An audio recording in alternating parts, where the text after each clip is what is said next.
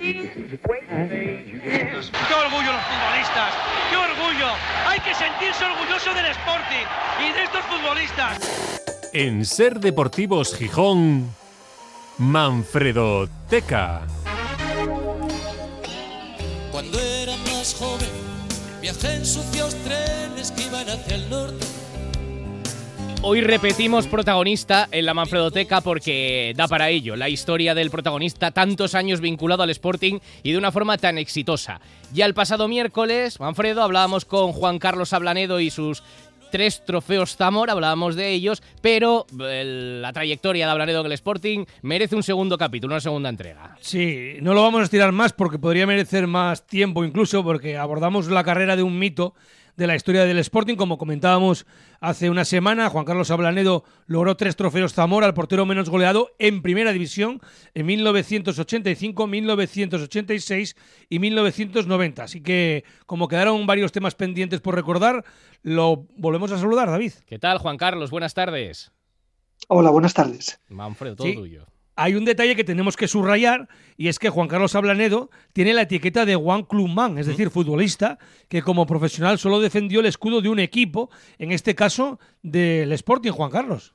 Sí, eran otros tiempos en los que, bueno, muchos considerábamos que podíamos eh, cumplir todas nuestras aspiraciones deportivas jugando en el equipo de, de nuestra ciudad y que era un orgullo. Veníamos también de una tradición de muchos futbolistas, nuestros referentes eran jugadores que siempre habían jugado eh, en el Sporting, ¿no? En mi caso, pues teníamos a Kini, a, a Ferrero, a Castro, a, bueno, grandísimos futbolistas, ¿no? Y luego otros con los que yo pude jugar, como Joaquín, Cundi, Redondo, Jiménez. Entonces, esas esos referentes yo creo que nos marcaban. Claro, es que fíjate, cuando ahora se abre tanto el debate de los jugadores que salen o que quieren salir para crecer y que salen del Sporting, pues para que se abran oportunidades como garantizarse jugar en primera, poder llegar a la selección, poder disputar competición internacional, pero claro, es que en aquel momento, Juan Carlos, el Sporting ya te daba eso, ya estabas en primera, ya jugabas competición europea, ya podías llegar a la selección española. Eso es, sí, sí, ahí es- ese dato es importante. Evidentemente son circunstancias, momentos distintos, ¿no?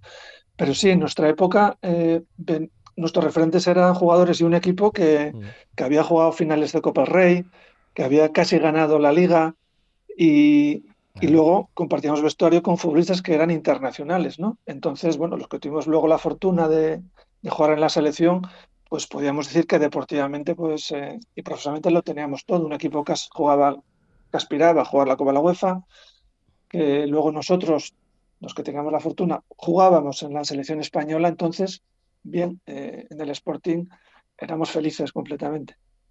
Juan Carlos, ¿tú en aquellos años 80 llegaste a tener representante? ¿O todavía no, no se estilaba mucho? Sí, se- sí había representantes, pero en mi caso eh, los tratos los hacía directamente con el club. Eh, Yo hablaba directamente con el club. Sí había eh, personas que eh, se ofrecían para llevar los asuntos, la negociación con el club, ¿no? Pero yo les comentaba que para hablar con el Sporting, bueno, pues yo no necesitaba a nadie, que, que nos conocíamos, que yo conocía a las personas del club, que ellos me conocían a mí y que, bueno, si teníamos que llegar a un acuerdo, que llegaríamos, ¿no? Que no necesitaba a nadie. Pero en aquellos años empezaban a, a entrar en, en la escena, a tomar protagonismo los representantes, sí. Ahora ya se podrá decir. Yo recuerdo que se habló del Real Madrid y especialmente del Deportivo de La Coruña, Juan Carlos. ¿Hubo alguno más? ¿Es cierto ese interés? Bueno, en aquellos años realmente los contactos se hacían directamente entre clubes. Los futbolistas nos enterábamos eh, después. Entonces, eh, directamente yo sí hablé, se pusieron en contacto conmigo, por ejemplo, el Deportivo de La Coruña. Pero luego se hablaba de otros equipos, de estos que estás diciendo, de otros, pero eh, si a mí me sonaba que había algo, pero si lo había, hablaban eh, el- entre clubes directamente, ¿no? Entonces, si llegaban a un acuerdo, pues ya se ponían en contacto con el futbolista. Qué Eh, diferente. son ¿Viste? momentos completamente distintos. Claro, qué sí. diferente a lo de ahora, por la influencia de los representantes, que antes era más un asesor que alguien que verdaderamente lleve la negociación y tal, y como era primero los clubes y no primero el futbolista o el representante y luego ya informar al club, es muy diferente, Manfredo. Sí, fueron 15 temporadas en el primer equipo. Si no tengo mal los datos, 458 partidos. Bueno, eh, la puerta 1 del Molinón ya está mm, escogida, elegida y dedicada a Jesús Castro. No, no sé si te esperas algún reconocimiento porque Eh, ¿Está pendiente, después de 30 años, el homenaje a Juan Carlos Ablanedo? Yo la verdad es que el reconocimiento lo veo diariamente cuando me encuentro un aficionado del Sporting y, me paro a hablar con él o me pregunta por el Sporting actual o el Sporting pasado.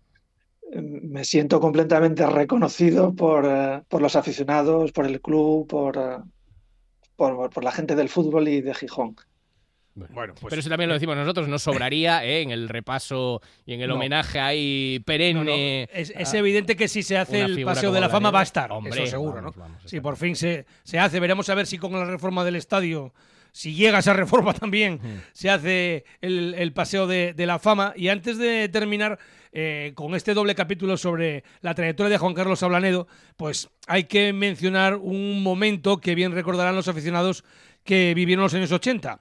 Ya lo tratamos hace justo un año cuando hablamos de las repetidas polémicas entre el Sporting y el Real Madrid, fundamentalmente en las décadas de los 70 y de los 80, y mm, me refiero al pique entre Juan Carlos Ablanedo y Hugo Sánchez.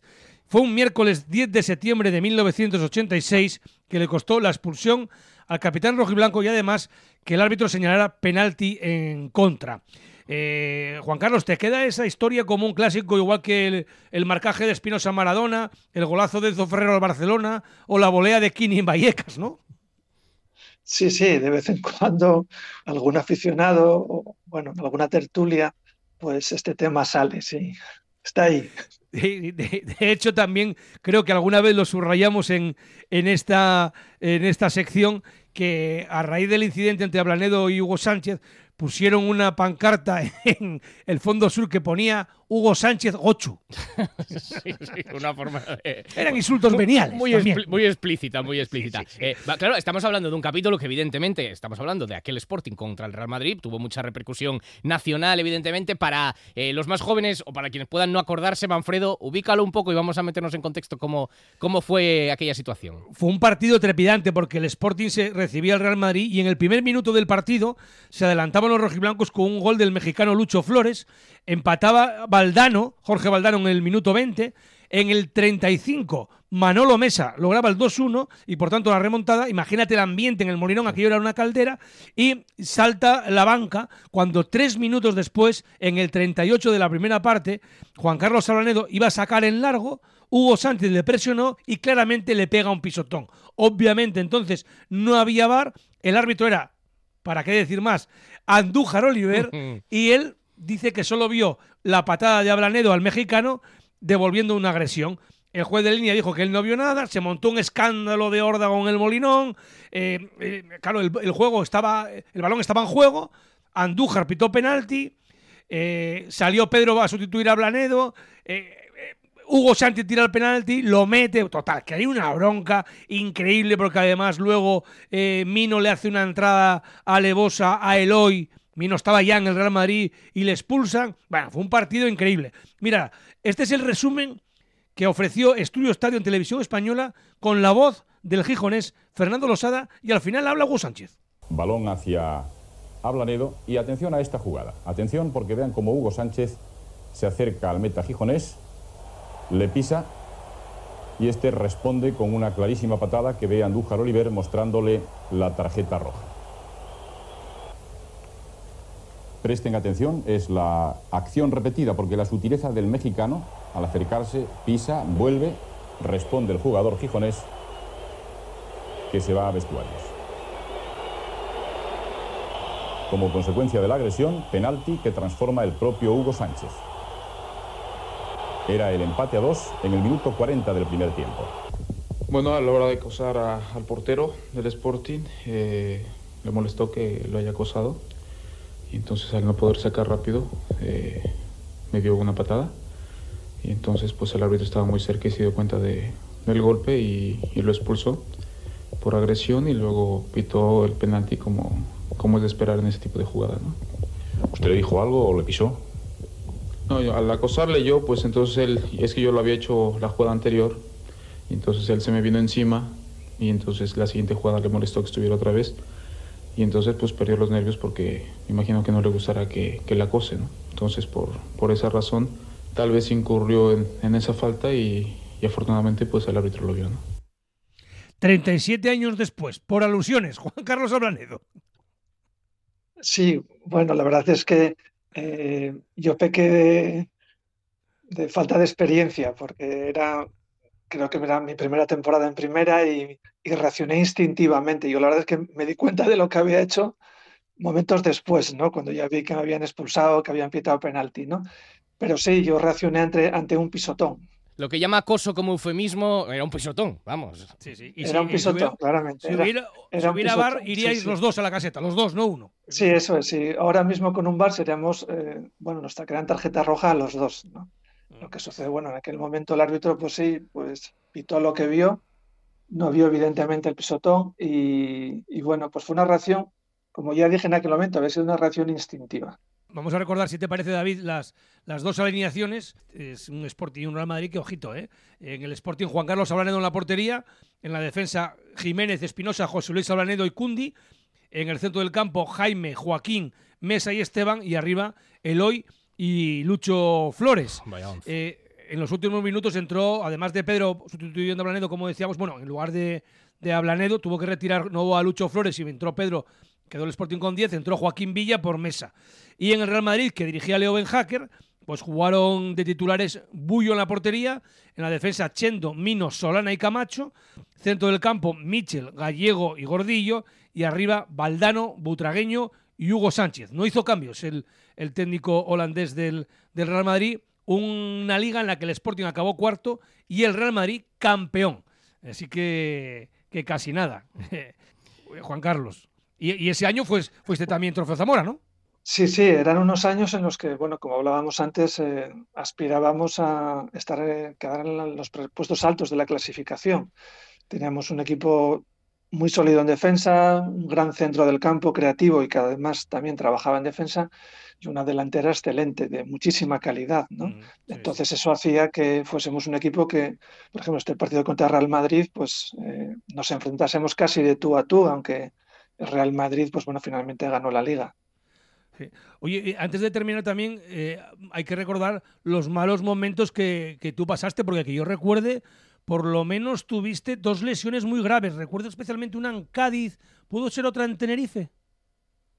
Sí, sí, en Cádiz, en Tenerife, tuve dos lesiones graves de ligamento cruzado anterior y cada una de esas lesiones supusieron que estuve nueve meses sin jugar, ¿no? Con lo que supone de inactividad, de rehabilitación, de perder partidos. Y sí, fueron años en los, fueron, bueno, fueron momentos complicados para cualquier deportista el momento de las lesiones. Y a pesar de eso, pues ahí queda la trayectoria, los tres trofeos Zamora de Juan Carlos Ablanedo. Con el que ha sido un placer en estas dos entregas de la Manfredoteca repasar eh, su trayectoria y aquellos años en el Sporting. Juan Carlos, muchísimas gracias eh, por recordar con nosotros aquellos años tan bonitos y tan importantes.